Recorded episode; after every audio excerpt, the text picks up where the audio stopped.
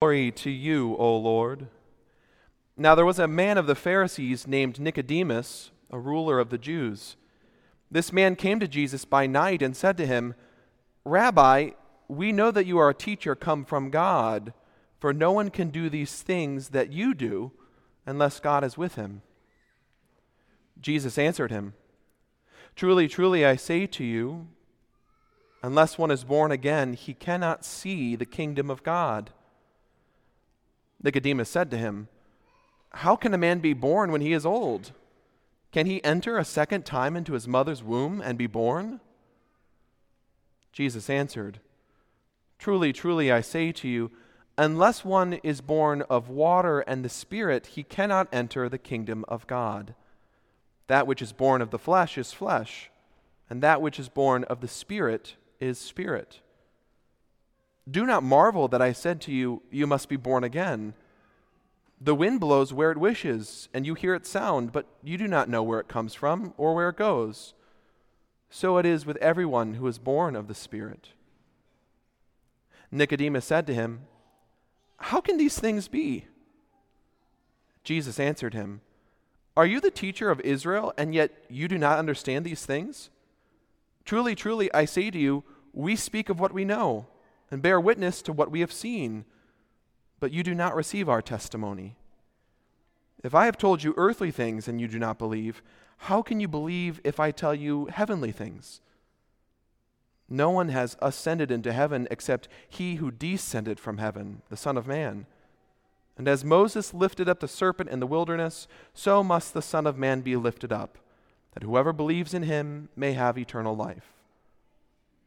For God so loved the world that he gave his only Son, that whoever believes in him should not perish, but have eternal life. For God did not send his Son into the world to condemn the world, but in order that the world might be saved through him. The Gospel of the Lord. You may be seated. And now, at this time, I invite all of our students who are here to sing this morning to come on forward. Jesus Jesus is really that simple. I'm sure many of you have maybe have heard this before that Jesus is simple. But if you haven't, let me reiterate. When it comes to Jesus and Jesus stuff, it's pretty simple. And we just had many young voices sing that truth to us this morning. To be a disciple of Jesus, you don't need status, power, fortune, a clean record, or even a brain. Now, that last one may seem silly, but it's terribly important. Now, don't get me wrong, our brains are beautiful, beautiful gifts of God that have produced extraordinary advances to humankind and can grapple with the toughest of theories and doctrines. But they can also get in the way of living deep and rich discipleship, of lives of believing without seeing and resting in mystery. Now, as a, as a lifelong Lutheran myself, it seems to me that sometimes us Lutheran types and Christian types in general are especially guilty of letting our brains get in the way, of trapping our faith in the cognitive realm. My doctrinal theology professor in college often said that one of Lutherans' biggest sins is that we try and rationalize everything. And so in class, we'd be grappling with these mysteries of faith and we'd be trying to explain it away, and he would just say, Don't rationalize, don't rationalize. Jesus is simple. He's this simple. When the last day comes, he wants all his children home again. Each and every one of you. This simplicity of Jesus, this message, is the nucleus of God's Word. In fact, it is the only story. And in one sense, the story of God is God really, really loves you. This one story, woven throughout Scripture, is told in many ways. At creation, it looked like chaos being ordered. Out of Egypt, it looked like slavery giving way to freedom. Amid God's people, Israel, it looked like covenant and community. In the life of Christ, it is death and resurrection. And now in his church, it looks like faith and works. These are all different ways of telling this same simple story, the story found again in today's gospel. You heard it just a few moments ago. For God so loved the world that he gave his only Son, that whoever believes in him should not perish, but have eternal life. Today we encounter the Pharisee Nicodemus, who is a ruler of the Jews, who treks through the darkness of night because he is drawn to the light of the world, Jesus, and yearns to comprehend who he is and what he's up to. And Jesus is keenly aware that Nicodemus just wants to see things as they really are. Nicodemus wants understanding. And that's what we want too. That's especially what we want from and in and through our life of prayer. Let us understand. Let us see things as they really are. So, in a way, Nicodemus begins to pray and say, Jesus, we think you're the one. Are you the one? Help us understand. Jesus responds, Unless one is born again, can you understand that I'm the one? Then Nicodemus, not seeing things as they really are, says in return, Are you saying that I have to climb back into my mother's womb and come out again? And Jesus, as he does, tries to make things simple.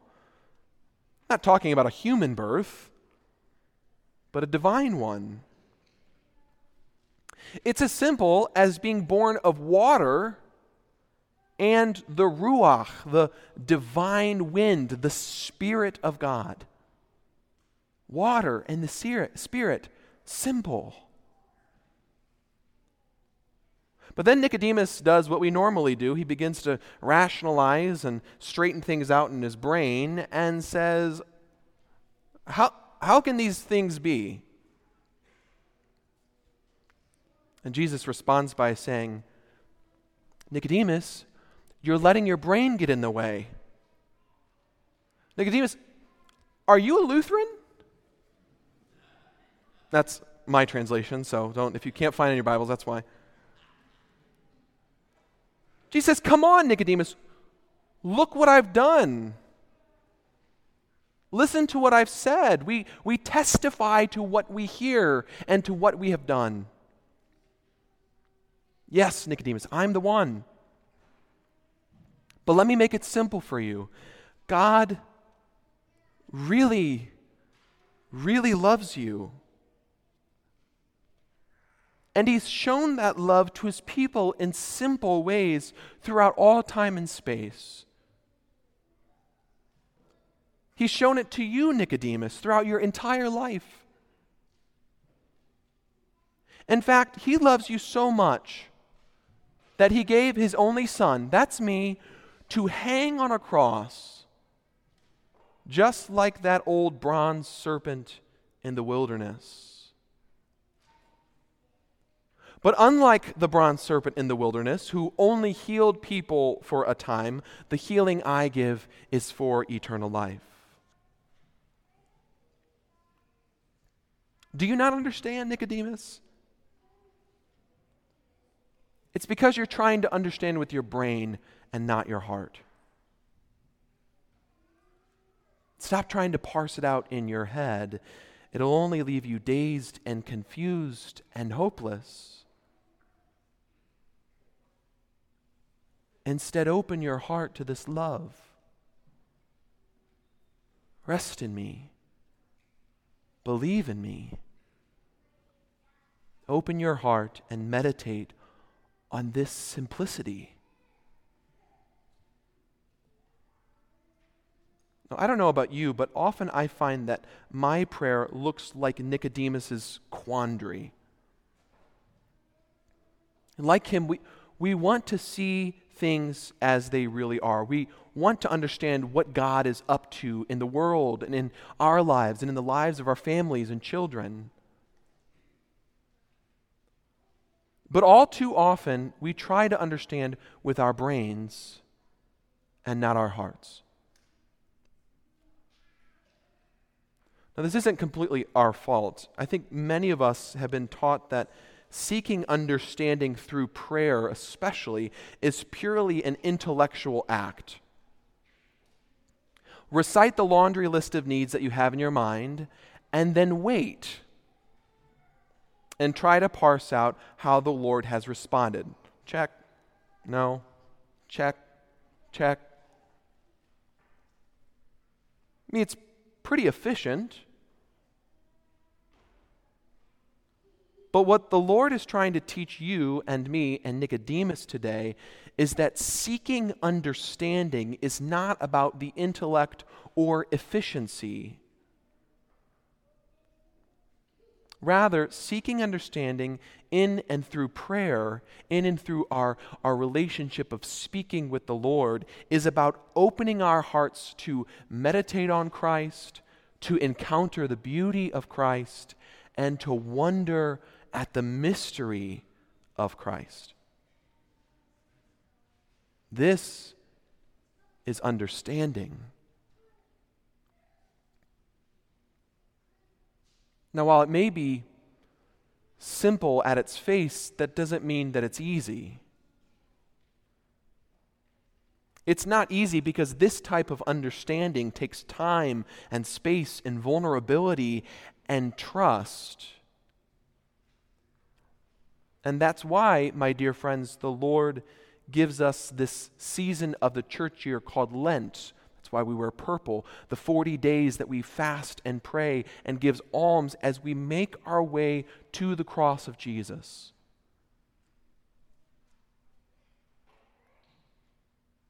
Let us pray. That, that's the theme and aim and goal of our 40 days here at Trinity. Let us pray, focusing on prayer. And through prayer, the Lord is teaching you and me and Nicodemus to meditate on all that he has spoken and done. He urges Nicodemus and you and me in the text. We only have bear, borne witness to what we've spoken and what we have done. Meditate on that. Meditate on the ways in which the Lord has been faithful to you and your children. Meditate on the ways in which the Lord has forgiven you of your mistakes and your sins. Meditate on the way that He has healed. Meditate on the way that He has long suffered with you. He also teaches us that through prayer we can, encounter the beauty of the simple gifts that Jesus gives. He says to Nicodemus, Unless you are born of water and the Word, Nicodemus, unless you are baptized into me, water and the Word and the Spirit. And in just a moment, the Lord will take simple bread and simple wine and transform them into his body and his blood for us to take and to eat and to receive forgiveness and healing anew. And through prayer, the Lord is trying to teach us to wonder at all the mysteries that our brains can't quite figure out. He's inviting Nicodemus and you and me to wonder at this mystery that God, the creator of the universe, loved this wretched world so much that he gave up his only son that whoever believes in him, trusts in him, should have eternal life. The greatest mystery of all that we wonder at in amazement. By praying in this way, by meditating on the past faithfulness, by encountering the faithfulness of Christ anew and the beauty of Christ, and by wondering at this great mystery of our faith, we will come to understand that Jesus is simple. How simple? So simple that he, he just wants all his children home again. And he'll do anything to make that happen. Even hanging on a tree, hanging on a tree with arms spread wide, that you might have life eternal. My friends, how much does God love you? Don't leave me hanging. This much.